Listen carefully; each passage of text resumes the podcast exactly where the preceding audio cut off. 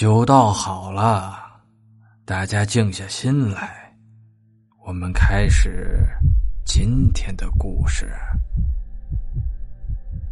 继续大钢牙的故事。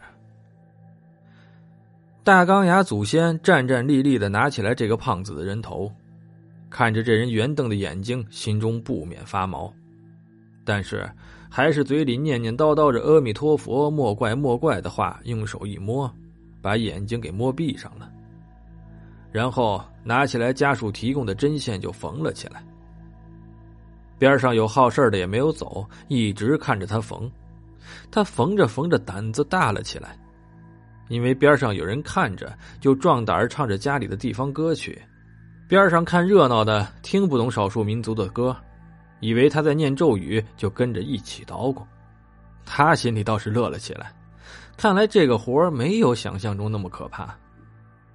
于是他得到了这100两银子，在当地置办了房屋和田地，娶了当地的媳妇儿，居然把这个给砍头的人缝头和身子做成了职业，指着这个繁衍后代，养家糊口。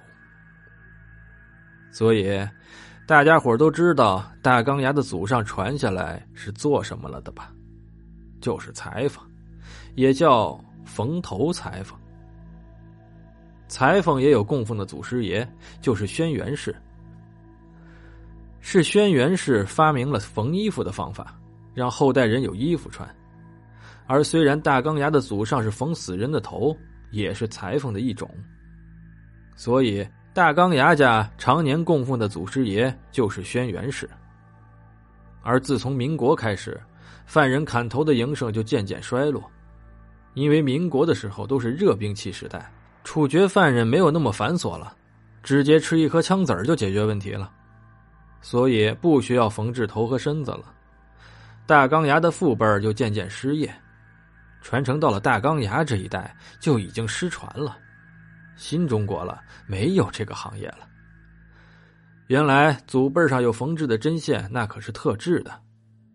当时祖先为了方便缝制人头，特意打造了一种金器，专门缝制人头。这种金器乃是一根刚柔并进的针和一个托，上面可以放上人的躯体，连接人的身体，又能快速的缝制，节省时间。金针有一个雅号，叫阴阳穿梭针，托身体和头的托也有一个雅号，叫完璧归赵枕。还有一块祖先用来擦血迹的牛皮也是传承下来的，据说在前面传承中也有不少故事发生。这三件用品沾染了太多人的阴气和人的精气神，发到成了法宝一样。当时在大钢牙其中一代传承中，有一个犯人在砍头后不单没有死，还抱着自己的头往猫狗多的地方跑。明眼人一看就明白，这是想诈尸报仇。只见大钢牙祖先反应倒是很快，一下子用手中的牛皮给盖上了。那无头尸被盖住之后，成了没头的苍蝇，在街上乱窜。大钢牙祖先一下子抓住无头尸，很快拖住尸体，给脑袋给缝上了。那尸体缝上了脑袋，元阳这点灵光就没有了，便一下子不动了。半夜还托梦给大钢牙祖先吓唬他。大钢牙祖先也不是吃素的，拿着金针给这个魂魄扎人中，这个鬼吓得再也不敢出现了。